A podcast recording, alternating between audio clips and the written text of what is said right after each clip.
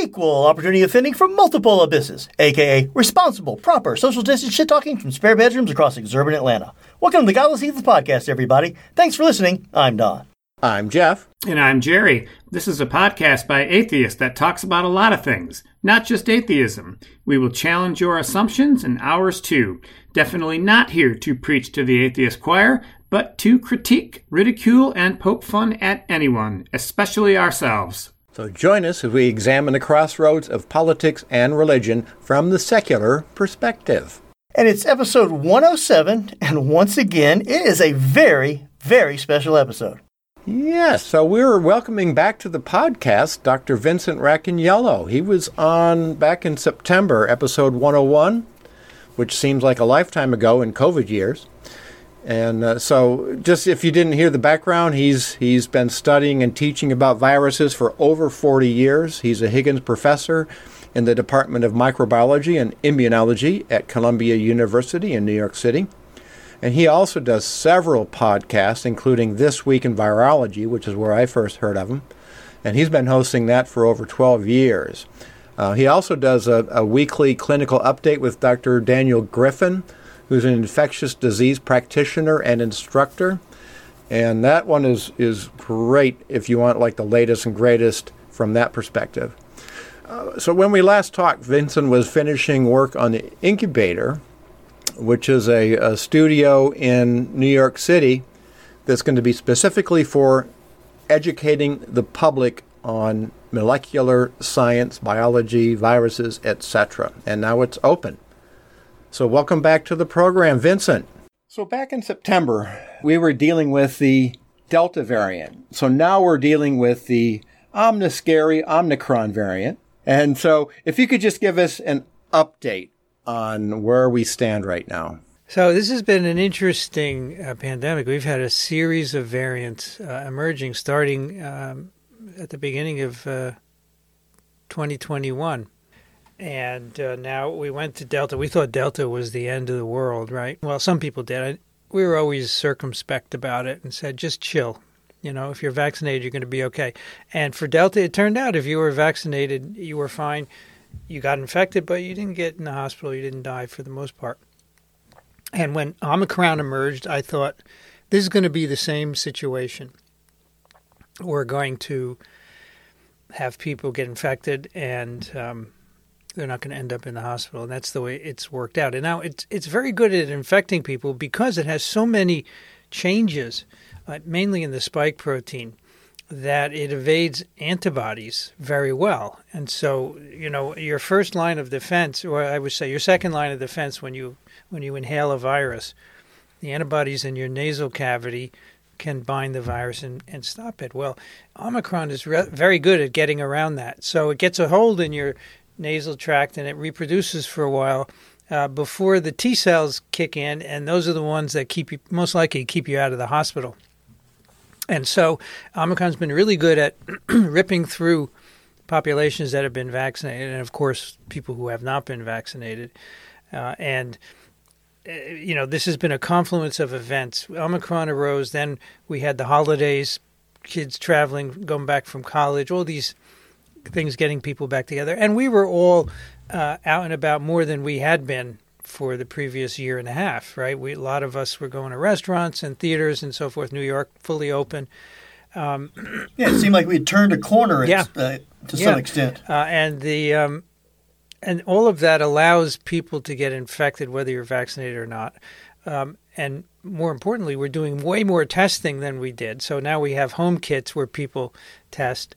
And so we're seeing a lot more confirmed infections, but I think it's a little artificial because we weren't testing as much before. We're only testing mainly people who got sick. So it seems like, you know, the, the curve is huge. If you look at this wave, it's huge, bigger than all the others. And I think that's partly because we're testing more and partly because Omicron is really good at moving around and infecting people because it can evade immunity, as I say. But the bottom line is if you're vaccinated, and especially if you have a boost, a third dose or a second dose for J&J, you are protected pretty much in the 90th percentile from getting really sick, from going in the hospital, and from dying.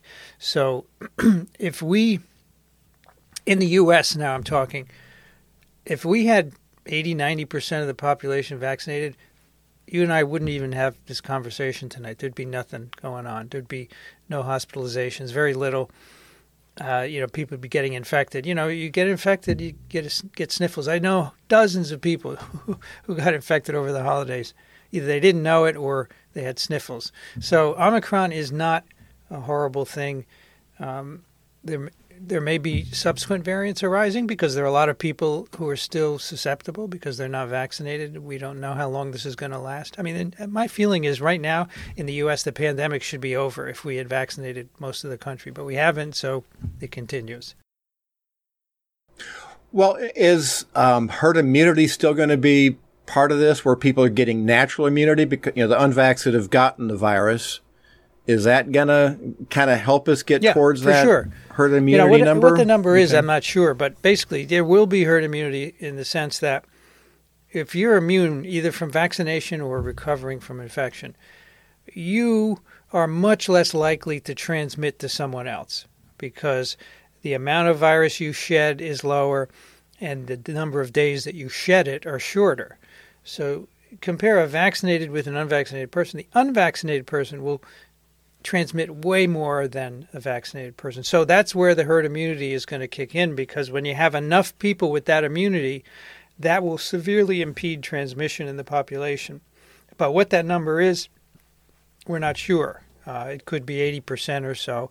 And yes, as the so what we have 60% of the US fully vaccinated. I don't know what percent have been infected and recovered, but there's still a lot of people out there uh, that haven't been infected. And so until we get through them, we're not going to be at that point. But I, I, do think we will get to it eventually. But you know, uh, for some period now, we've had, I think, a million new infections. Is, is that globally? What's the U.S. number of new infections daily? Does anyone know? Is it half a million a day or something like that? It, it's a high number. So I can't. a lot of those either. are in vaccinated You guys remember? people, a lot of them are in unvaccinated. But half a million a day, even if it's all in unvaccinated people, it's still a lot of time to get through hundred million people, right? So Uh, there's a couple of things I wanted to uh, ask you about before uh, I forget. And one is back on the other show, you were kind of holding out on the booster yes, shot, Yes. and then something changed your mind on that. All right. Yeah. Let me tell you how that works. So the boosters were sold by the U.S. initially as saying because okay, you got vaccinated, but six months later your antibody levels go down and you're going to get infected again. So we want to give you a booster, and that's just nonsense because antibodies always go down after you're vaccinated, after you're infected. They that's the way it works. It's nothing new, and so in fact most vaccines work by preventing disease, not infection, because you don't have a lot of antibodies in your in your nose to stop that initial infection. And I didn't buy that. I said no. There's still the, the protection against severe ho- disease and hospitalization was still in the 90s, despite this reduction of antibodies. So I didn't buy that at all. And then they changed the tune, and they said, "Well, we think." severe disease is going to increase. There was no evidence for that whatsoever, zero. But they said, you know, Tony Fauci said, we think severe disease is going to increase. Well, I don't do things because you think it's going to happen. I want to see the data, right?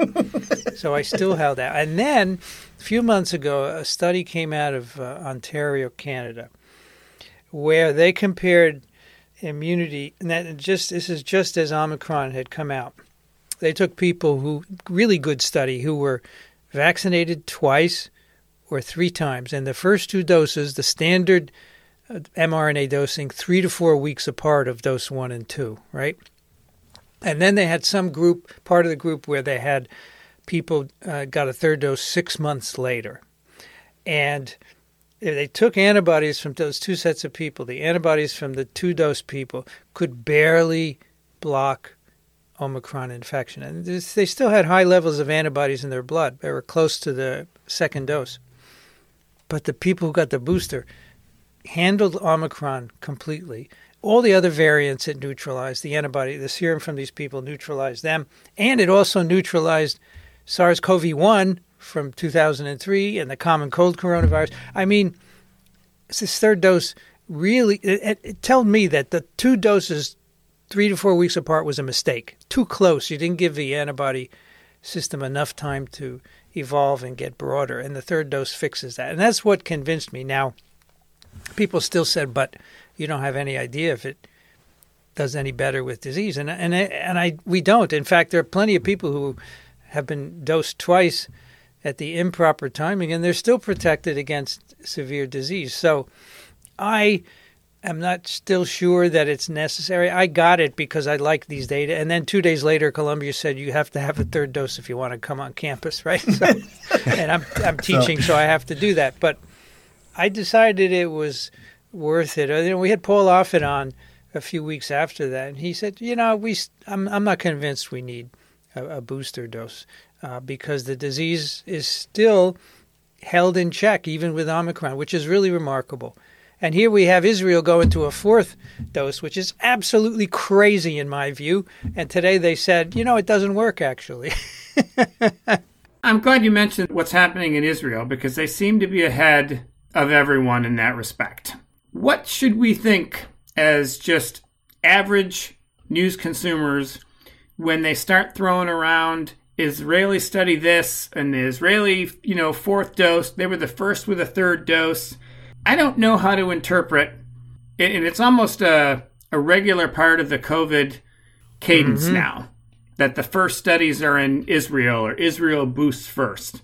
How should we interpret them or can we take them at face value? No, I, I don't think so. I think there have been a lot of errors in the Israeli data, all right? And I've read the papers, and I frankly don't know where they're coming from. I don't get it. And some people I know, some scientists have said they're flawed statistical analyses in the paper.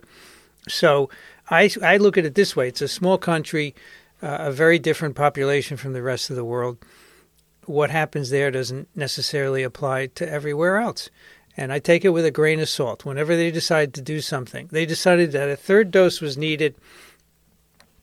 Um, basically, because they saw disease increasing in older people, which is possible because, uh, but we don't see that anywhere else. And so, if you believe their data, then it's specific to that population, which may be older, more comorbidities, or whatever. Eh, the fact is that if you're vaccinated and you get severely ill, you probably have something else going on obesity, diabetes, and so forth. That's generally the trend. And so their, their population may be biased in, in that way. But I would be really careful about Israel, right? The fourth dose, again, they said, oh, no, older people were seeing more disease. Nobody else is seeing that. And so. Are we looking at that sure. here in the U.S., Yeah, though? we do. Uh, we do look at the, it. And okay. we're not seeing yeah. it. Nobody else is seeing that. I mean, the numbers are always different when you – go to different countries. But you have to be very careful. For example, when Omicron first came out in South Africa, they published hospitalization results, um, which suggested that there was less hospitalization, less uh, severe disease with Omicron. However, they did say in the in the preprint, most of the people were vaccinated. Okay, and that's what you expect in a vaccinated person. You're going to have less disease most of the people were younger. They were comparing the numbers to Delta, you know, six months earlier. Most of the people this time around were younger. Before they were older, so they're more likely to get sick. And there are all these differences in the population, which means that you cannot make a conclusion comparing Omicron to Delta from those data. And that's kind of a the moral of the story is that what happens in one country is not necessarily going to happen because populations are different, people's behaviors are different, and uh, the press doesn't get it. These are nuances that the press doesn't get, and they just say, you know, Israeli says you need a fourth dose, and so everybody thinks you need that. So be very careful with, Israeli data or extrapolating any single country to uh, the rest of the world. So not just the Israeli data, but but you know, like a single study should come with a, you know, like a, a caveat or maybe an asterisk. So if everything comes with that, how who should we who should and I don't want to like speak for the average person because I'll just say I'll just call him me. Who should we believe? and when should we believe it? When is the when is the consensus become become a consensus that is then communicated out? Because that seems to be a big problem kind of across the board. Yeah, so first of all, don't believe any study from a single country. Say, I want to see more data from other countries, always. But the press doesn't buy that, right? They take Israeli data and they run with it. So that's the first lesson. You want to see multiple studies. Um, a study, we did a couple of studies last week on TWIV, uh, one of them was a Danish study, and they said, you know, these results are interesting, but it needs to be validated in other populations. That's exactly what you have to say. You don't say this is how it is. Other people need to find the same data. Take this and extrapolate yeah. from it. Now, how long will it take? You know what? It doesn't happen in a pandemic. All this stuff is complicated, and you never get the answers during a pandemic. But people want answers, right? We still don't understand why most of the variants behave the way they do. Uh, you know, you cannot find that out a week or two after. So a week or two after Omicron arose, they were saying it's more transmissible and less virulent. I'm sorry, you just don't know that from observing cases uh, in the population. That's the sort of thing that requires a long, uh, long time study and it's not going to happen during this pandemic. We're not going to get answers to what's been going on for years because the studies take a long time. They have to be done slowly in laboratories. So what what you see mainly are two kinds of studies. You see case numbers, right, where countries will say, okay, here's how many cases we had with this variant versus this variant versus hospitalizations, disease, and those are fraught with issues, as I've said, because it's not a controlled trial where you have two populations that you treat differently. This is an observation where you're looking at people who come to the hospital and say, What do they have? So it's always fraught with problems. That's one kind of study. And the other study is they take uh, serum from people who have either been infected or vaccinated and they see if it blocks virus infection. That is one thing the immune system does. It does a lot of other things. And so just because that activity goes down doesn't mean you're screwed. And the fact that we're still surviving vaccinated against Omicron proves that. It's not just what we call neutralizing antibodies that matter. Yet that's what people check because it's easy. The press picks up on it. Oh, the, the titers are going down. Oh my gosh, we need another dose. They never tell you that that's the way it works.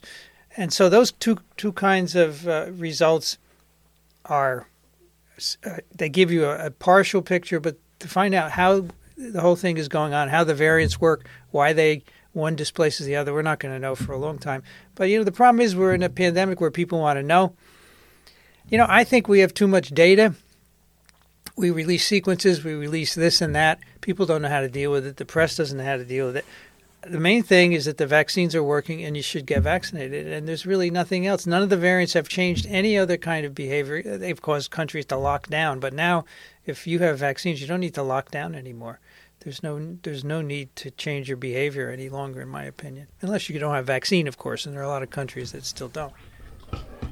Does that so include kinda, masks? Per- personally, I, the reason you're wearing a mask is to is to protect unvaccinated people, and I think that's a shame because they've made their choice, and I why sh- why should I? I'm not wearing a mask to protect myself because I'll get a mild cold if I get infected. So we're wearing masks to protect unvaccinated people or kids under five who can't be vaccinated, that's fine. So if you're an elementary school teacher, even if you're triple vax, you should wear a mask to, pre- to protect the kids. But I would rather not wear masks anymore. I see no reason to do it. In the U.S., where we have vaccines that work, there's no reason to wear a mask. And also, no reason to be testing like crazy. I mean, this U.S. now giving you free home tests. What the hell is that for? It should have been a year ago. Yeah. because yeah. what are you going to test? What are you going to do? If you get sniffles, you test, oh, I'm COVID positive. What are you going to do? You're going to stay home? Well, that's what the CDC suggests you do, but they don't. You don't have to. And why do you have to do that? Because you might be shedding, and you might infect an unvaccinated person.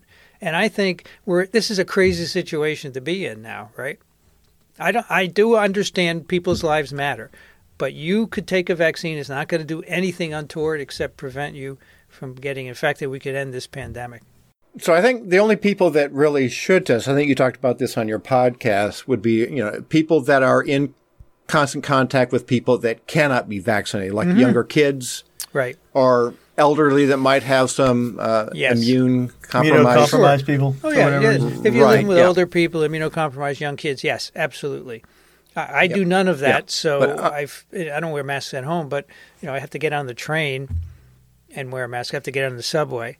I don't see many less than five year olds on the train and subway, or or Yeah. over eight, 90, Yeah. and and older ninety plus are retired, so they're. Not, and the students, oh, that's, that drives me crazy. The university students, right? They have a little outbreak in December, and they send them all home. This is this is just ridiculous. All the students are fine. There's nothing wrong with them. Yeah, because they've been vaccinated, right? Totally, totally. It's required. Yeah. So that's also the argument for reopening public schools and not having distance learning. Absolutely. That's the scientific Absolutely. argument We, for it. we can vac- But- if we can vaccinate everyone in the school, they should be open for sure. and if But that's and- that's the problem, though. Yeah. is they're not vaccinated. They want their kids to go to school, but they don't want the government to force them to be vaccinated, even though they've already given their vaccination records to the school in order to enroll their kid to begin Yeah, it with. doesn't make any sense, does it? All right. Well, look, if you don't want to be forced, then make a decision on your own to get vaccinated. Okay, make your own decision because it's the right thing to do. So I, I just want to quickly circle back to something that, that Jerry was kind of keying in on. So, like with the the media, when the Omicron was first coming out, and they had you know this data coming in from South Africa, would it be possible for them to say there's this study that kind of points to this, but we just don't know? So they can't do that. They're incapable. Incapable. What hap- should have happened is whoever communicated the data to them, or they call people and say, "Tell me what you think about these data." They call so-called experts, right? The experts should have put the caveats on, but they don't. They say, "Oh, yeah, it looks less virulent. It's great," and then the press runs with it because they can't. They cannot tell if the person is giving them the whole story or not, and that's part of the problem with how this information is disseminated. But aren't, to some extent, experts that give a lot of caveats not called back often for follow ups on, on other stories if you're not giving them the juicy quote?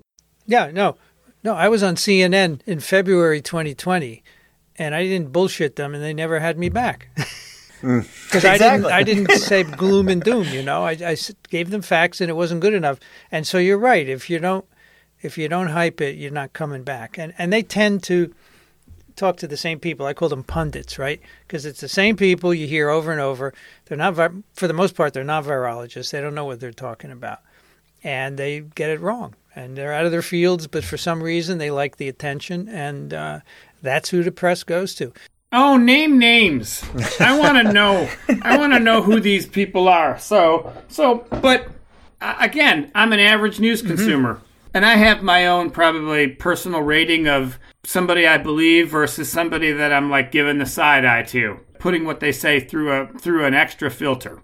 Who should we believe? And I'm not, and, and I'm and I'm kidding about about naming names, but when somebody is on there and they're a doctor and they're either an epidemiologist or they're an infectious disease expert, how do you do like the average news consumer handbook on what to believe? Because it's not just what to believe, it's what actions you're going to take based on that information. It's hard because these people are put forward as experts, right? And so you believe them. We have an expert in epidemiology, we have an expert in infectious diseases. And maybe they are, maybe they're not. Who knows, right? I, ta- I talked to a Danish reporter last week, and he said, You know, you're contradicting what one of our experts is saying. I said, Well, that's the way science works. But why do you use the expert card? Why do you say, why am I not an expert? And so you have two experts who, who disagree. That's fine. That's the way science works. But that's hard for the public to sort out. So what do you do?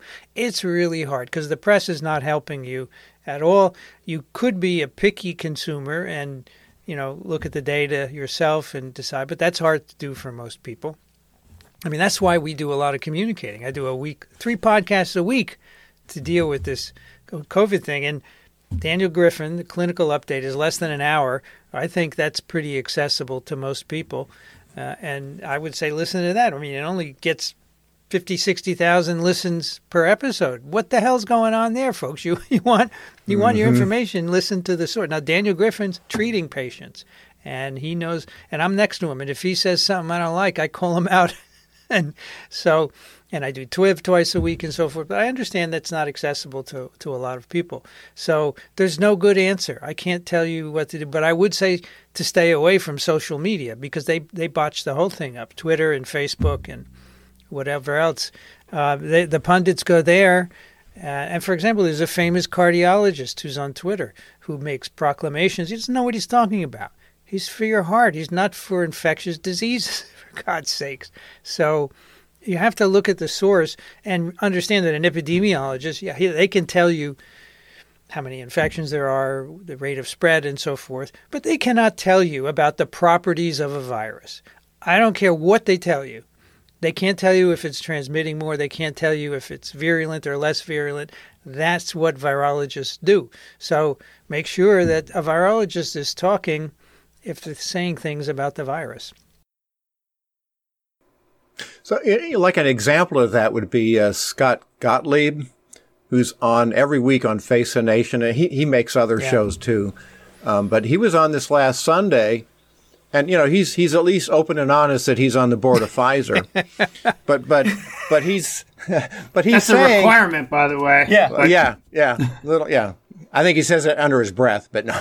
Um, but anyway, so he's saying that Pfizer's working on an Omicron specific vaccine that will be due out in March. I mean, first of all, you know, I'd like your opinion on on uh, variant specific vaccines, but isn't that a little late anyway? well, just in time for Christmas. well, we've had vaccines after each variant that the companies they can make them quickly and they can test them, but we haven't rolled them out because you don't need them. You, the vaccines we have protect you against severe disease. That's what they were designed to do, and they're still doing that. So what do you need a new one for? I'll tell you what would happen if you put out an Omicron vaccine. You'd then get variants that evade that vaccine and you'd start all over. You'd have a whole series of variants that change in response to that vaccine. So there's absolutely no point uh, in doing that. Pfizer is just loving the money it's making off of this uh, pandemic and it wants to keep making more. Uh, I think that that is just a ridiculous idea to do. Unless the only situation where I would agree is if you see the disease, severe disease and deaths in the fully vaccinated people start to rise. And it has not done that so far, even through Omicron. But if that started to rise, then I would say, okay, let's think about what we can do. And maybe a vaccine would, would be the situation. But I think it is not called for, just as I didn't think a booster was called for. I see no data to support the use of a variant specific vaccine. Because the data, if it is still being tabulated or the book right now of data is enough to say we're not going to need it. No, we have the data so far up to you know today. We know that people are still protected by the vaccine, and introducing a variant, an Omicron vaccine, then you'll get variants resistant to that. You'll be at the same place you were before, and we'll have far less experience with this new vaccine. So right now we have a lot of people with three doses of uh, the ancestral vaccine. We've studied their responses for almost two years now. We have a lot of understanding of it. You'd have to start all over with Omicron. There's absolutely no indication today, as I'm talking, that you need an Omicron specific vaccine. Now, it's fine for Pfizer to be ready if they want. But to have him on introducing to say this is coming no, out. He has no or, idea. You know, he would like it to out. come out because yeah. he's getting paid by them. But there's no, I would never say that. I would say it's really easy to make variant specific vaccines if we need them. Who cares if Moderna and Pfizer and everyone else has them already ready to go? I think that sends the wrong message that we're not controlling the pandemic with our current vaccines. There's zero evidence that the current vaccines are not working. Well, and plus, um, what's what's the rate of people that are f- boosted now. I last I thought it was like thirty percent. That is kind of relatively low compared to the double dose. Maybe it's gone the up. Number of the number of people who, in the U.S. who are boosted. Yeah, yeah. Don't recall, but it's easy enough to find. But I mean, that's I, I knew it was quite a bit lower than I was hoping for. You know, because if that's the way to protect yourself against Omicron, you would think everybody be rushing out to yeah to get it. Glad to see that Dr. Vincent has taken to live Googling like an old regular on the show. He's, he does three podcasts a week. No, it's a I'm sure it's he a knows, good yeah. way to to get as long as you know where you're um, where you're getting your data from. Where to get the real data. That, that's a running segment on this show, live Googling. Yeah, you're not going to joerogan.com to get it, are you? Another ass, I'm telling you. Yeah. Uh, he he could have had me on his show, but he's not. He's not interested in the truth. He wants to have sensationalism. oh, he's got that. So let's see. Looks like about twenty to thirty percent have got three doses in the U.S. and Canada. Yeah. Yeah. See, that sucks. Yeah. That's, that's not. And how long has that been available? Uh, At least a couple of months, right? Yeah. Yeah. I mean, it's the same thing like with child vaccinations. The, the rate of, uh, what is it, 12 to 18 year olds is only, is it's like 48%. Kids 5 Yeah. to 11 is maybe 20, 25%. I, I just don't, I don't get it. Yeah, seventy-six percent in the U.S. have one dose, and uh, at least one dose, and sixty-some percent have two. But you know, but Yeah, the in fact that we have a lot of people worse. with just two doses is useful because we can look at them and see how they fare compared to people with three doses, and it may turn out that they're just as protected as. I, I, those data are going to be very interesting, right? Now, What's the chances of a variant coming down the pike that is defiant to the vaccine? pretty low, I think, because so Omicron now completely evades your antibodies, almost almost completely, right? You mix serum from a vaccinated person with Omicron, the, the virus is fine. It doesn't get neutralized very a little bit, but not much. However, eh, that's only one measurement of immunity, right? There are a lot of other things which we don't measure because they're hard to measure. And one of them is T cells, of course, which kill infected cells. And I had a guy on TWiV today who was talking about this. Through all the variants, the T cells recognize parts of the spike, just like antibodies recognize parts of the spike. And the problem with variants is that those parts of the spike change, and the antibodies don't work anymore. the T cell parts don't change, so the T cells can still work, and they haven't changed for any of the variants. And if they have changed, it didn't matter. The T cells don't care; they shrug. So I think, and we that's a lot of variants we've had so far. I think it's unlikely that they will ever escape T cells, and I suspect those are what are giving us those ninety percent protection against uh, severe disease. So, no, I don't think uh, we will have a, a variant that evades uh, vaccines. No.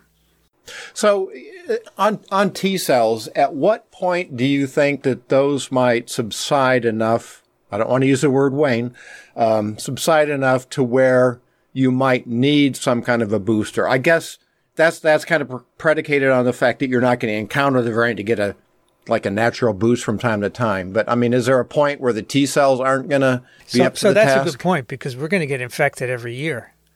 Yeah, we've all probably been infected and didn't even know it. Um, and as we go back without masks and, and all the other stuff, you're going to get infected more often. So you're going to get little boosts. But if we didn't, let's say we didn't, uh, the T cell memory is not going to last forever. Because this, in general, respiratory viruses don't give you great long lasting immunity. The kinds of viruses that give you really good immunity, 40, 50 years, smallpox, smallpox, one vaccine, you were protected for your life. Or if you happened to get smallpox and recovered, you never got it again. Same with polio. So these viruses uh, caused the blood phase. They were in the blood. Polio, smallpox, measles, yellow fever. Those vaccines give you 40, 50 years of protection. And the, the respiratory viruses, flu and, and uh, SARS-CoV-2, they don't. And so in the absence of boosting, maybe you'd be lucky to get five to 10 years of memory B cells and T cells out of it, I would guess. But I think we're going to be boosted all the time by these little. You're going to get a little sniffles, and there, that's your boost for this year, and that's the way it's going to work. Yeah. So, because people are talking about that, about where this becomes like a cold-like virus, but that's not due to the to the virus itself uh, mutating itself out of That's right. existence. It's that our constant contact with it and and the immunity that we have keeps it tamped So- down. so Is that am I You understanding see, that right? in vaccinated people, the disease is mild, right? So, the, as soon as you get immunity, as soon as most of the world gets some kind of immunity to this virus, then most of the infections will be mild. Not all of them, but most, over ninety percent. And then it be, then it's a common cold. I see a lot of people now who are fully vaccinated. They get the sniffles, they test positive. Yeah, that's it. You got a common cold, and that's the way the vi- the virus is not going to change. It is simply going to encounter a fully immune population, different from when it first entered humans. Nobody was immune, right? But but it's we we call it a Yeah. common cold corona because those viruses. There are four common cold coronas that circulate all the time. When you're a kid, you get them in your first year of life, and you know kids don't do too badly with coronavirus infections. And if they get the infection in the first six months, they have some antibodies from their mother that protects them and then they're immune, and then they get infected every year, and they build up immunity. So by the time they're 80, 90 years old, th- those kinds of infections don't do anything. And the problem with this virus is that it came into a population where nobody was immune, so the older people got wiped out. And that's not going to happen. We're going to have everybody immune, or almost everyone, and that's why the disease will be mild. So the mild disease you see now in vaccinated people, recovered people, that's the norm for the future. The virus is not going to change, it's not going to become less virulent. It's it's our immunity that will will take care of it because we see that with the common cold coronavirus. Now, those common cold coronas were, were uh, zoonotic infections. They came from some animal at some point, hundreds of years ago.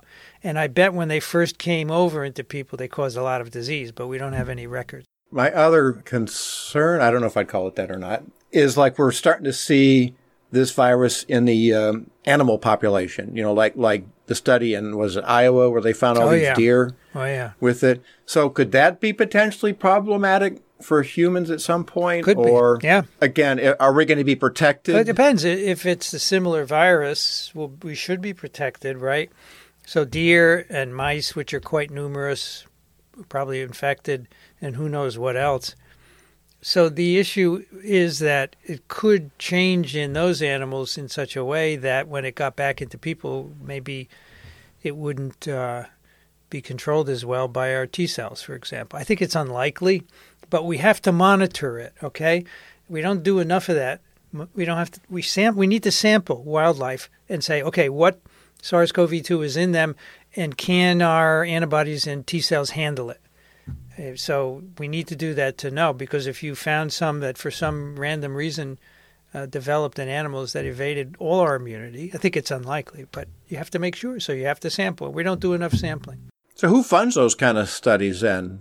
Is that all done by universities or No, the universities uh, they don't want to pay for anything. For God's sake, they want the NIH. I've spent my whole career in a university, and uh, if I didn't raise my own salary, I'd be booted out. Plus the money for doing research. So you, the, those kind of wildlife studies are usually the Department of Agriculture, the, um, yeah, the Department of Agriculture. Public uh, NIH doesn't support sampling of deer and mice unless you pose it as a threat to humans. They could, but right now, uh, Department of Agriculture, maybe the Army would, the military would probably do it because they would consider it a threat to uh, their their troops and so forth. But not much NIH at the moment. But I mean, that brings us to the problem that we have very sparse research money in the U.S. I mean, our our the NIH budget is 35 billion a year, which is nothing. It's peanuts for the kind of return that we've got on, that over the years, and it really needs to be over 100 billion because a lot of things that need to be done that aren't being done. So a lot of that is a that comes back to a policy question then. And is that one of the one of the reasons, one of maybe the many reasons that that uh, Dr. Fauci is is been basically turned into a villain by the probably a variety of forces. So Fauci is not supposed to be running the pandemic response. That's the job of CDC. But if you remember in the last administration, the director of CDC, Redfield, he was basically castrated uh, by the administration, so he couldn't do anything. So Fauci stepped forward. Um, but that's not his job. He's head of a division of NIH. He's not supposed to be. Now, now Biden made him some some specific title, right? COVID czar. The COVID czar, the nation's uh, infectious disease physician, whatever. But that's not his job description, and he's, the CDC is supposed to make policy. And so now it's too late. And now we have the CDC bungling left and right, unfortunately, making uh, poor decisions. And so that's why Fauci is, gets a lot of heat because he's he's apparently at the helm, right? He's kind of the face yeah, on it. He's the face, the public absolutely. face. And you know he's done a reasonably good job, but he's made mistakes. The, the, the thing about making a mistake is, if you admit it, people immediately forgive you, and they say, "Oh, you're Mm-hmm. human. You admitted it." But if you don't, if you dig in, then they think you're a jerk, and and that's actually a reasonable approach. Um, so there's I, I, the, the best thing you can do if you make a mistake when you find out is to say, uh, "Yeah, I blew it. Sorry. It was supposed to be this." And the CDC and Fauci never do that. They never do it. Are are you allowed to do that though? Some politicians never do that. Aren't mistakes weaponized pretty much across the board though? And I, I understand what you're saying, and it makes sense, and it has worked for a long time. But if you make a mistake, they've never really came clean about the mask. Yeah, that's right. That's right. Mistake. They never did. Yeah. I think I think if they had come clean and say we screwed up, that people would have said okay. But they dug in, and people said, "Well, screw it. I'm not going to do this." So they were wrong. And Fauci made mistakes about gain of function research, then much later admitted it. So the problem is, if the press gets you, then yes, you're going to be vilified, even if you say you made afterwards. Because if, if someone else discovers your mistake, then it's too late to admit it. But that was that particular administration's entire MO was to double down and, and triple down on everything and, and On never misinformation, right. get, you know, give an inch Yeah, they want they or admit Well, never anything. they, they wanted to control the Yeah. narrative and and uh, you know say there's no pandemic, it's not a problem, we don't need to test and so forth. Just make it go away because it didn't fit their agenda. But you know, public health public health is always politicized, but unfortunately, it's people's lives at stake. So they shouldn't do that, and they, they'll never learn because it's a powerful force, right? So should we talk about quote getting back to normal or is getting back to the way it was not a realistic goal and should accept a new normal and stop pining for something that's not coming back? Oh no, there's no reason why we can't be the way we were. There's no, the problem is that people have been scarred, right, in many ways, and so they'll never be normal again. People have lost their jobs, they've lost their money, they've lost their homes, they psychologically scarred in many ways, right? So Lost lost a lot of loved ones. yeah, so you can't change that, but you know, if you're talking about going to football games and tailgating and going to bars and yeah, of course you can do that. And I would argue we should start doing that now in the US because I really do think this pandemic should be over in the US uh, because we have the vaccines to do it and it will happen.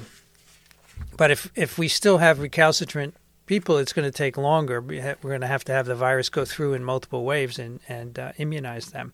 And Recalcitrant vaccine yeah, people from getting yeah, people who don't want to be vaccinated, they're they're driving this pandemic mainly in the U.S. and, and other countries who have vaccines, plenty of vaccines, and they can't get everybody vaccinated. So as soon as we get that done, we're not going to get them vaccinated, but they're going to get infected, and then yeah, we can go back to normal. I have zero doubt that we can go back to normal. One question for you. If we've all at some point caught it and got the sniffles or whatever because we've been vaccinated, haven't the unvaccinated either caught it at this point and died or caught it and survived and some level of a uh, natural immunity at this point? No, not, not enough because most of the people who are hospitalized uh, every day in the U.S. are unvaccinated. So there's still plenty of them to uh, drive this outbreak. And uh, so you're right, that should be, but we're not there yet because there are a lot of people. I mean, are they are they hermits living in the woods, or are they like the Glenn Beck types that are? This is the second time that they've caught COVID. Well, I This do think you there are many rural populations that are rather isolated that haven't. uh, yeah, Oh, for okay. sure. But look, there's uh, 24% of the U.S. is unvaccinated. A quarter of 300 million people, right? It's a lot. It's a lot of people, and they they tend to be in clusters.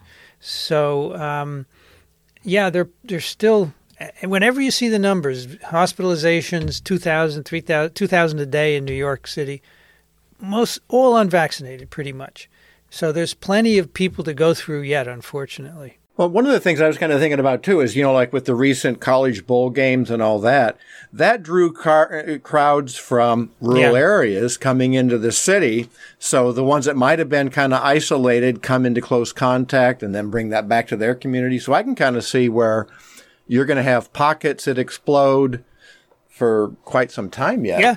I mean, a lot of the people who end up in a hospital may have gone to one of those games, right? And they were never infected Mm-hmm. before they got infected. So we have um, in the U.S. 800,000 new infections every day for January 14th. 800,000. But let's say there's 100 million people not infected.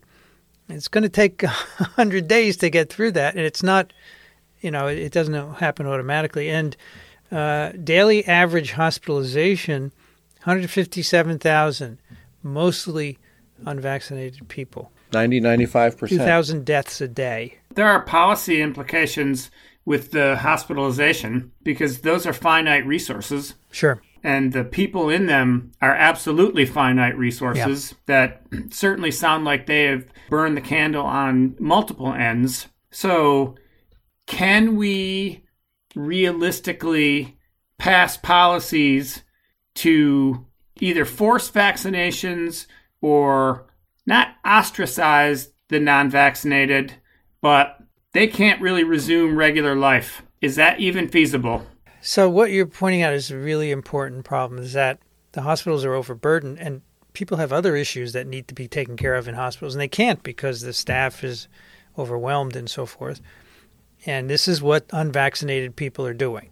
They're screwing up the healthcare system. And to a certain extent that's why we're still masking because we don't want we not only want to protect the unvaccinated but we want to protect the healthcare system uh, from crashing. Um, so, what do you do about that? I don't think you can mandate. I mean, the, the Supreme Court just said you can't force people in large companies to uh, be vaccinated, right? Um, so, I don't think that's going to work. uh, At least in the U.S., right? Other countries, you go to jail if you don't if you don't get vaccinated, but not the U.S. Yeah, who was it? Citigroup uh, had announced that all their employees who were unvaccinated were going on leave of absence as of the 14th of this month and would be terminated on the 31st. Whoa. So it's a private Yeah. company; they can do what they want, right? You know, you can tell people don't come in my house if you're not vaccinated. That's fine. But I don't know ostracizing people. I don't think we want to. I, I, I just have no idea. I'm no idea about that. So a vaccine passport is not something that you think would let's say it can get pa- it could get actually implemented. And vaccine passport may not be the right way to say it, but basically to prove your vaccination status to quote participate. Would Yeah. that actually Well, work if we could do we it? do that in New York. If you want to go to a restaurant or theater, so over the holidays I went to restaurants and theaters. You had to show uh, an app with your ID and your vaccination proof. I have no problem with that. Everybody was whipped. They want to do things, and so the theaters were full. The restaurants were full. You know, I think that's perfectly reasonable for a restaurant to say, "We want you to do this," and At least you can feel somewhat comfortable in that situation knowing that you, like everybody else, is, is vaccinated. Yeah, I mean, I don't even care if there were people that are not because it's not going to affect me. It's going to affect them. But yes, but people did not object in at any time. In fact, I took my colleague to lunch a couple of weeks ago in New York, and she forgot her proof, and we couldn't go to lunch. We had to leave and come back the next week. And I didn't push it. I didn't push it. The, the girl at the counter said, "I'm sorry, I can't do anything." I said, "I understand. We'll come back next week." So I think they can work, and um, but these are private establishments, theaters, restaurants. I don't know about hospitals, public schools, and so forth. There it becomes a thorny, more of a thorny issue. Although schools do require vaccinations for getting in, right? yeah, why would it be a thorny issue? What happened to public health? I totally agree with you, but people sue. As soon as Biden Well, made I- his, his edict, they sued and went to the Supreme Court with it, right? Well, I was going to say too, on, on day one of the new Virginia governor going in, he signed an executive order to eliminate any kind of va- uh, vaccine or mask requirement for public schools. Yeah. So Same you thing know. in Texas. This is because people will vote for them when they have this stance. I don't think they actually believe that it's the right thing to do, but they know it will get them elected. And that's a shame. And so people are driving this. It's highly unfortunate. Um, if it were up to me, I'd make everyone get vaccinated, but I can't do that. Um, and nobody else seems to be able to do it as well. But it's really sad. That's the solution to this pandemic, folks. If you don't like it, So I I had a few questions, but Jerry, did you have or Don? Uh, I had kind of a list of questions, just a few, No. because I know we're coming up on an hour now too. Yeah, so- do a rapid fire. yeah. Are there are there rapid fire virology questions? We will find out. We do rapid fire on my my uh, uh, live podcast on my live stream every Wednesday night. Um, I, I just I get uh, probably thousands of questions. I can't answer them all, so I try and go through them as much as I can, as fast as I can.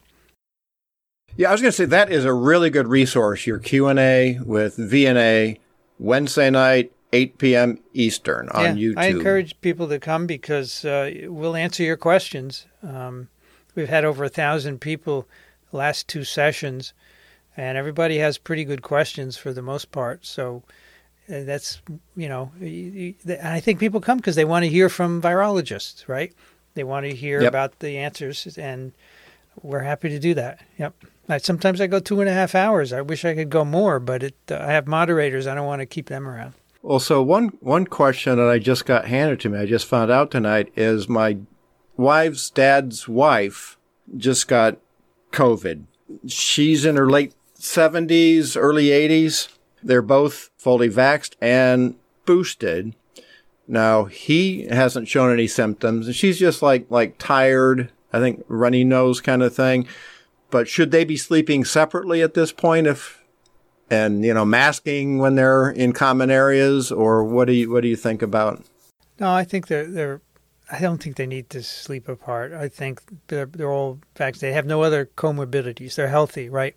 Yeah, they're they're in fairly good shape. Yeah, I mean, the only thing that it depends who's treating you, but Daniel Griffin might say, okay, if you're over seventy, we're going we're going to give you monoclonals, right, to make sure that this doesn't progress. You have to do those early on. You can't wait till things get worse, right? so that's what I was kind of wondering about because we just found out about this, so that might be a thing for her to ask her doctor about. Hey, can I Yeah, absolutely. I mean, he, the or the antiviral? Are, are those Yeah. those aren't really widely available yet, though, are Um, they? Supposedly they are, and um, if it's five days from diagnosis or symptom onset, you could do that as well. Yeah, could ask So either the, either the monoclonals or um, the antivirals. monoclonals- Yeah. Okay, so that'd still be a good idea at that. so I think that, over a certain age, as a yeah, precaution. as a precaution over a certain age, I suspect they'll be fine. The numbers say they'll Yeah. be fine, but especially since they're healthy. As I said, if you had a comorbidity, even fully vaxxed, and you get infected, you have to be careful. You probably want to treat them for sure, because those are the majority of Yeah. people that get sick. Yeah. Yeah, because her mom and uh, and her husband both got COVID too, but they just had the very mild symptoms, and you know it never Yeah. progressed anything, and they're they're over it now. So Oh, and the, and and she definitely had comorbidities, but uh, she was still fine. Good. Yeah. Okay, somebody else got a. no, it's your rapid fire time, Jeff. No. Oh, jeez. Another question, and I kind of know the answer to this: is can children be safe without masks who are unvaxxed in in a school setting? Is because again, this is for my wife who's in middle school teacher. My my assumption is not such a good idea. No, no, I, it's not a good idea not to wear masks. And people say, "Oh, you know, it, it stresses the kids out." Well, it stresses them more if they go to the hospital. Okay, so you should wear a mask because even though kids are less likely to get severe disease, they can and they can die as well. And you know, I think 700 kids in the U.S. have died. It's not a lot, but if it's your kid, If it's your kid, it's a lot, yeah. right? Yeah, it doesn't matter what this what the right. odds are. Yep. if That's it's right. yours. And then her other question was how concerned should parents be of the under five because they're still not able to get a vaccine. It sounds like that's kind of be putting off until uh, at least spring or early summer of this year. They had to kind of rework some of the. Yeah, so if you have under five doses. kids, you have to be careful. So if you're out working every day, then you might want to consider masking at home just to protect them because they, they're vulnerable. They're the main vulnerable population now, right? Um, Yeah. Now we have a, we have a grandchild um, that's not quite a year and a half. He's still breastfeeding, although you know he's starting to want to move away from that on his own.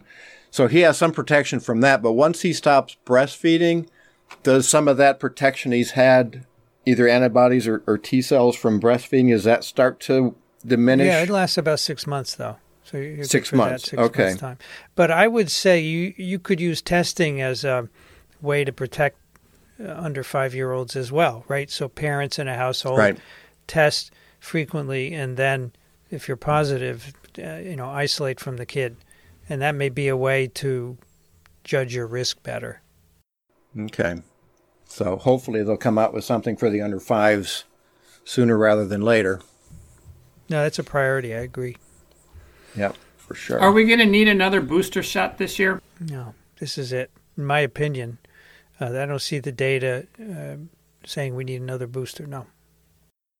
And and if the data actually supports that, will the mechanism to get shots in people's arms be alongside of it, or will it be behind by a little bit? But I don't know what you mean by that. Whenever the the preponderance of data says you need a we need a booster shot, there's still got to be a you know like all the talk of supply chains. Sure, sure. You still have you have Yeah, to yeah, have the actual vaccines. How long is there a latency period between yes, we do need the the booster shot. They will be available in X weeks. Yeah. So you need to be careful for that Yeah, time. there, there was a bit of a lag for the first boost, but um, I think it was a couple of months between when I first heard rumblings and then they said it was for everybody, and that was probably a supply chain thing. So I suspect they have learned something. We have a lot of vaccine in this country. We have way more than we need, so it's not a problem to have it. It's just a matter of you know you have to have places where people can go and get it, and I think uh, there will be a lag, but shouldn't be uh, a, a big problem. I think. Yeah, because when I got my booster, it was kind of challenging trying to find a place that had it in inventory. I mm-hmm. mean, it's, it's not that it wasn't around, but I had to travel a little bit further than I normally did to get my booster shot. So, I used to get. But it I was- used, it was I available. get. I got texts almost every day from December first on.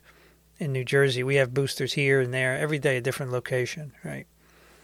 I mm-hmm. ended up getting it at Columbia, which was very easy. Yeah, when when Columbia makes a decision on vaccines, do they ask the virologists that are on staff? You know, He's shaking his head no, No. folks. Yeah, sorry, you sorry. find out when I everybody else forgot does. this is audio only. No, they do not ask. They have never asked me a single thing.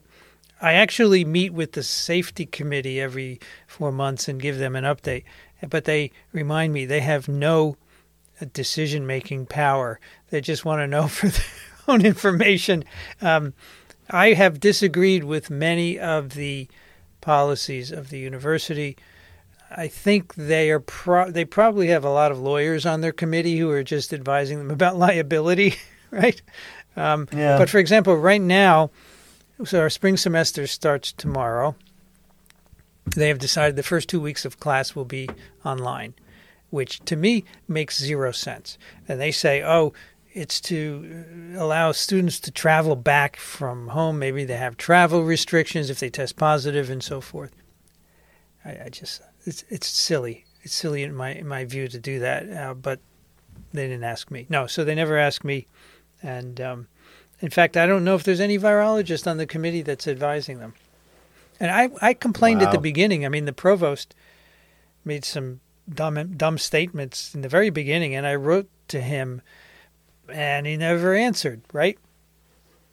And then when he wrote to me earlier, when he needed something, I answered right away. But then when I say to him, "Look, you shouldn't do this or that or the other," no answer. So it's unfortunate because I've been doing virology for 40 years. I don't know everything, but I know some things. And you know, if you got one of these guys or gals at your place, you should have talked to them at least. Yeah. Not everybody has one of you. right, right. just just laying around, uh, you know, to pick their brain every now and again. But and, and they do, they don't use that as a resource. That's that's pretty sad. The whole idea of a safety committee just reminds me of a Far Side comic, though. like you know, people in the safety committee about to burn themselves with hot coffee or something. um, right, right.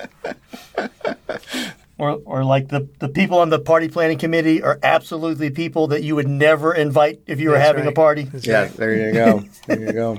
Well, that you've been generous with your time. I think that probably wraps up what questions we had. I mean, we don't want to we don't want to keep you forever unless Jeff is checking his notes. I'm checking my ahead. notes. How Go many more rapid fires? no, I've decided this is what I'm, I'm I should do. It's the best uh, use of my time. Who, I mean, as we were just saying, I have expertise that very few people have, and I'm happy to share it. I don't have a problem.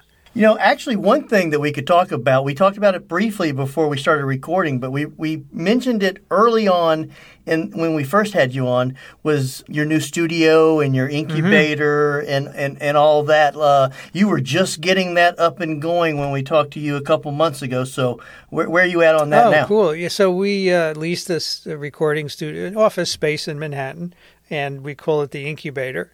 Uh, and I have been work. I've been spending most of my days there uh, since I don't even know for a couple of months now. I go to Columbia twice a week, I think.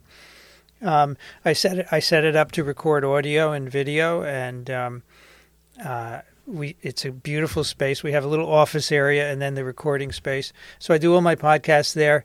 I, I taught a live stream virology course there last semester. I'm going to start teaching my virology course for these two weeks now uh, from there as well. So it's it's really great. I mean, it's still a work in progress, um, and um, but I'm having a blast, and I hope to do more. I want to en- engage more people and do do more productions and so forth, and have it a real.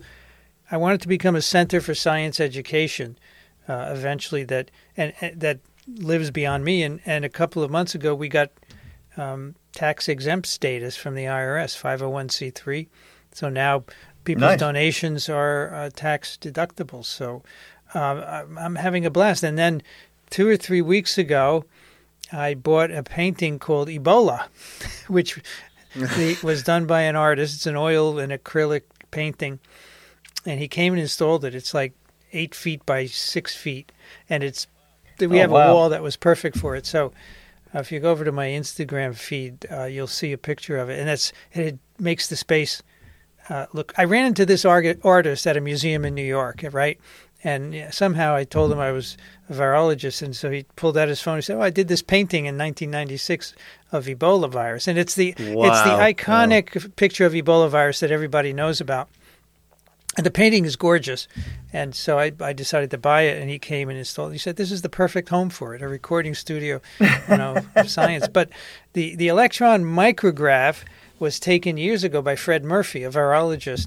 I think he was at the CDC at the time, and I, we did a TWiV with him uh, in February of 2020 uh, in Bethesda, and he talked about the day he took that picture. So we sent him a picture of the painting, and he just went crazy. He said, "Oh my gosh, I can't believe wow. there's a painting of this." So are, are viruses really multicolored, like pink and No, purple they're and not. green, They're or is not that at all. okay? right? They're too small to have any any color. Any color? Yeah. Why do, why do they give them color? Is that Well, just for fun? People like, uh, well, I mean, if uh, like the, the virus behind you, you have the spike a different color, so you can distinguish it from the membrane. Then there's some other embedded proteins there in, in yellow. I, I have one here that I know this is audio only, but uh, well, we'll enjoy it. Yeah. so this, this Well- is well, a plus, you know, 3D printed. Oh, this is you a 3D printed coronavirus, uh, which Oh, wow. someone sent to me, and you can see the spike. Uh, and there's a, this is this yellow thing is an antibody, and of course the the membrane is gray, and then it's it's cut in half, so you can see they put some RNA inside of it.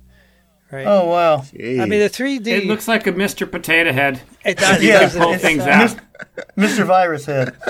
now, is that a male or a female, Mr. Potato Head? No. Yeah. And then this one uh, Yeah. is my virus. This is polio virus, which uh, is it's uh, bound to its receptor. So the receptors are all in, in blue, and the virus is in uh, magenta. I think this one actually opens up. Yeah, so you can see you can open it to see the inside. It's got Huh. the guy put some magnets in to hold it together, but this would be filled with RNA. So it's a nice teaching tool, right?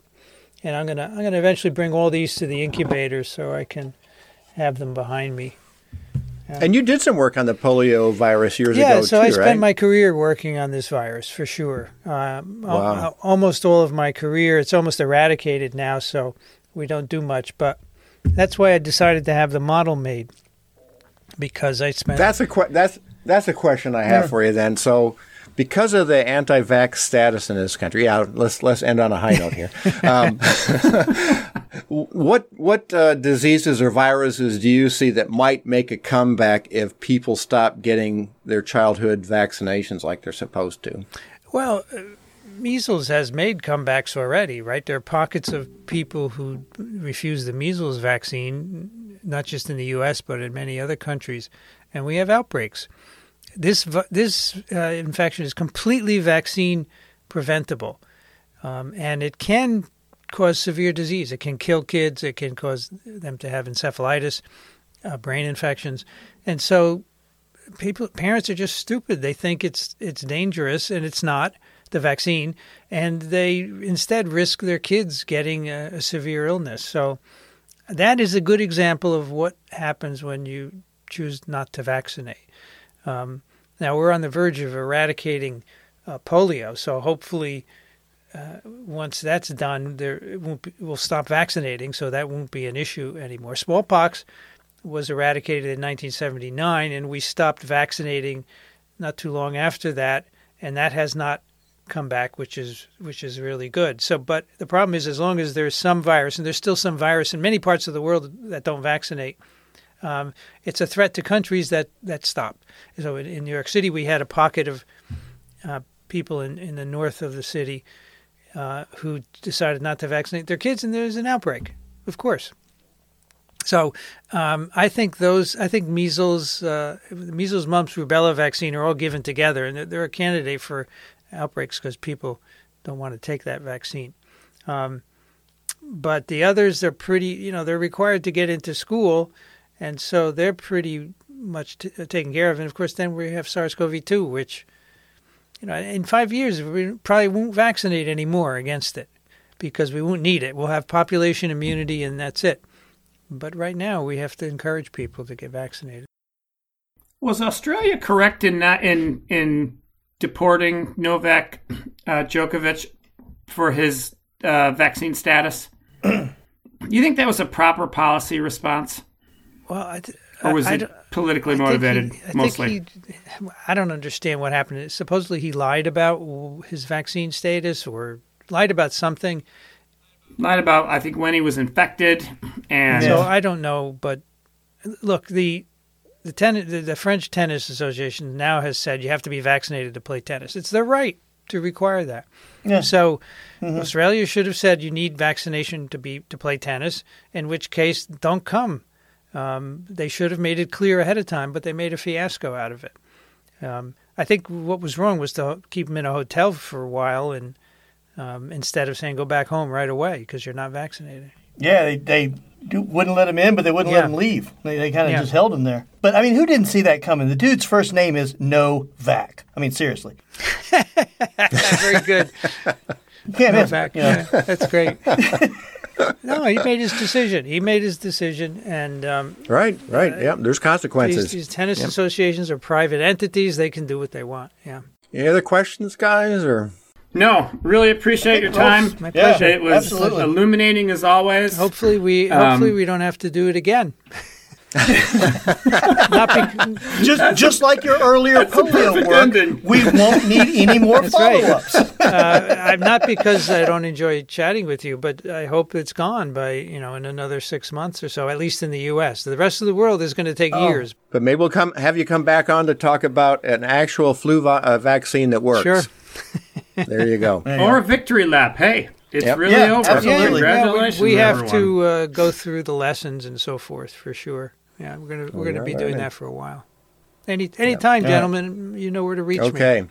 So yeah, that was uh, I, I think a pretty interesting conversation. I don't know what you guys uh, picked up on it. If you got everything answered that you dreamed about? That- Yeah, there was at least one or two questions that I had written down that he actually touched on that I just scratched him out. you know, during the talk, he had kind of covered uh, a a couple of items that I wanted to go over with him already. So So I thought the answer on Israeli, and not really to pick on Israel, but they seem to be the first. The Israeli studies one was was interesting. He didn't necessarily advocate for well, he did advocate for in-person school, especially where he teaches, which by Yep. the way was pretty funny, yeah, or maybe not not funny, but like laugh so you don't cry. Funny. you you don't uh, you don't ask the expert on Right, the issue yeah, is yep. That's on the payroll.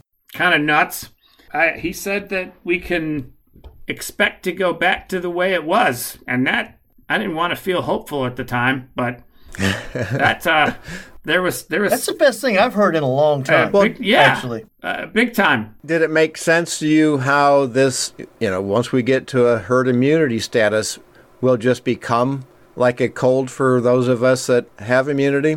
Yeah, and, and even up to that point, like he was talking about, the wearing masks isn't for you. You're you're not wearing masks for your protection. You're wearing masks to protect those in society who won't even go out and protect themselves and get vaccinated. That was definitely interesting, but I did not like the answer on the natural immunity and herd immunity, and I didn't I didn't like that at all because those are the arguments that the anti-vaxxers use. Those are cherry-picked arguments. And not re- not even cherry picked arguments. Those are those are part of their arguments. What, I that, that we to get there?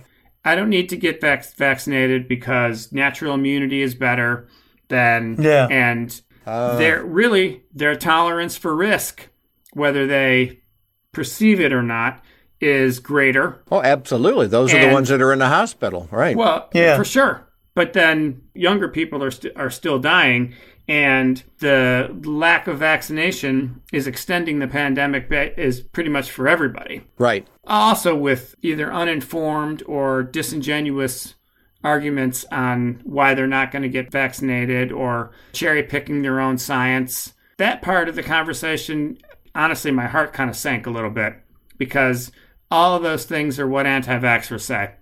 And if the vaccinated side and the expert side are saying those things, they can cherry pick those pretty easily and just stop at that. That natural immunity is better, and we're going to get to herd immunity, and it's low risk, so I don't really need to endanger myself. Yeah, but natural immunity is not necessarily better. In fact, uh, we maybe should have asked him that. We can see about having them back on. There you go. In six Um, months. in six months when we're still in this.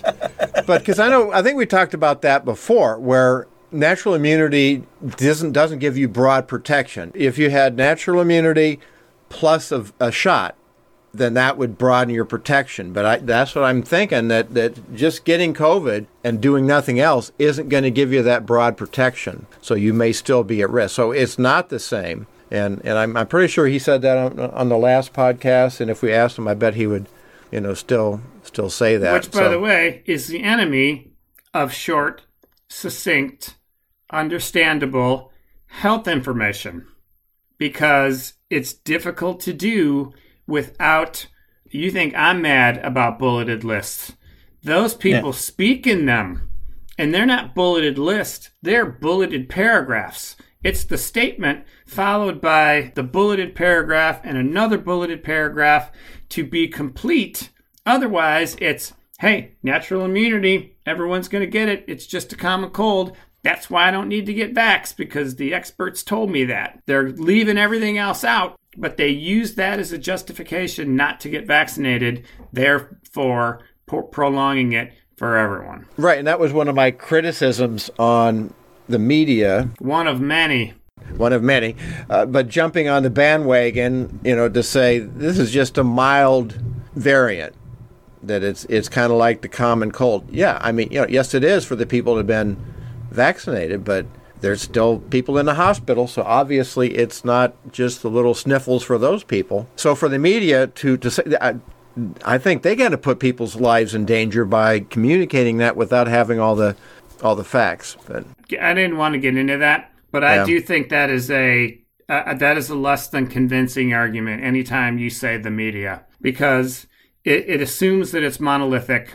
well, yeah, but it it assumes that that the multitude of media organizations are all making equally bad decisions in some ways are almost willfully doing just sensational news and not trying to get good information to their audiences. Yeah, but that kind of gets on to what you were saying before is like where do you go for your answers? So what what I'm talking about is like whenever you watch segments on CNN, MSNBC, or you read in the Washington Post or New York Times or in the AJC, anytime they're talking about the variant, I, I would say 90% of the time they still use the term mild. They may they may have a word in front of it to say I can't remember exactly, but anyway, they kind of insinuate that it's a mild variant. Statistically, not a lot of people watch the cable news channels. Definitely uh, small audiences, way bigger audiences, unfortunately, watch prime time on Fox.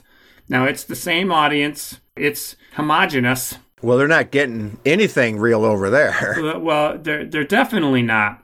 So, the broad based criticism of the media, as you guys know, I'll go all day in, in criticizing them. But when you say it broadly like that, if the media is not getting the information out, then somebody should be. And he said that the CDC basically bungled the messaging before. And oh, and by the way, Fauci shouldn't be the one leading the, the public messaging on that. And he's been in that job for a long time. So it's easy to criticize the media, but they got to get that information from somewhere. That's the problem. And by the way, and shame on CNN for uh, not calling him back.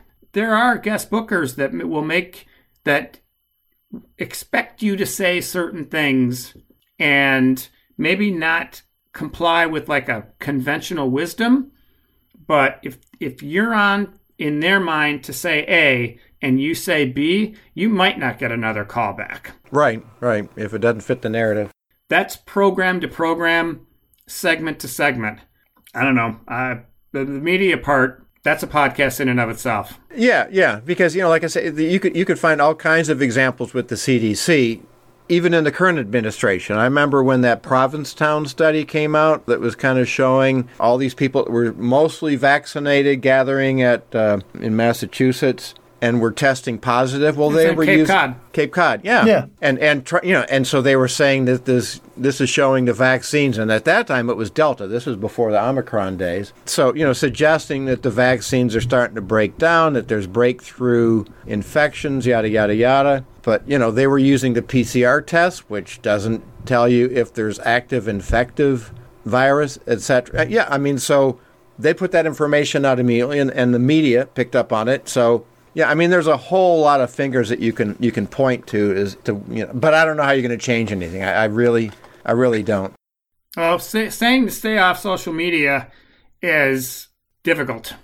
Uh, unfortunately, that's injected into people's brains for a lot of people most of their waking hours. So that's almost a little like shooting the messenger, or maybe not shooting the messenger, but like, I'm not sure you can just say, hey, let's not pay attention to social media because Well, yeah, you could get some hard. good information from those sources. So it's it's you know it's not an all or nothing. But that's the thing is you have to, you have to really know what sources are reliable, Yeah, it's very few and far between. Right? Good information or in there. maybe not everybody is right 100% of the time, and you're not going to get anybody that bats a thousand. Right. To his point, he mentioned earlier, then own up to it. If if you change, like he changed his concept of the booster, explain yourself on why you changed your viewpoint and apologize for any damage you might have done by the wrong viewpoint. But if somebody says something and it's true and you don't agree with it, all you have to do is point out that that person one time said something that was wrong. And it's easily pointed out that they said something that was wrong. And if they're wrong about this, what else are they wrong about? What are they hiding from us? Yep. Yep. Well, Jeff, thank you for booking the Good Doctor. That was a Yeah, interesting absolutely. podcast, and appreciate, definitely appreciate his time. And I know we got some really good responses when we had him on the first time. Some good feedback from listeners uh, about him being on. And if you are vaxxed and boosted, use those smarts to rate and review this five star podcast. There you go. or, See what he did there? Called it a five star podcast. yeah. Troll us on Twitter at Godless Podcast. Uh, we've been getting quite a bit of that lately. we have a private Facebook group. I don't know what's going on in that. Don? Still, still moving right along. I just we just added a bunch of people to it here It's recently. not not a it's not a hotbed of vaccine disinformation. No, uh, we we actually we were on we were on like super secret probation for like a month. Oh, that's right. I forgot and about that. yeah, every everything had to be approved. Every post had to be approved before it could go up. Somehow we made it through that probationary month and were not expelled. So I'm highly disappointed in everybody in the group. You got to step up your game. Dropping the ball like that. Our, the, our private uh, Zuckerberg approved Facebook group. or you can email us at godlessheathens at yahoo.com. We have a Patreon, but use that money to unseat a Republican and to convince somebody else to get vaccinated. There you go. Amen, brother. All right. And we'll see y'all in two weeks. Peace. Good night.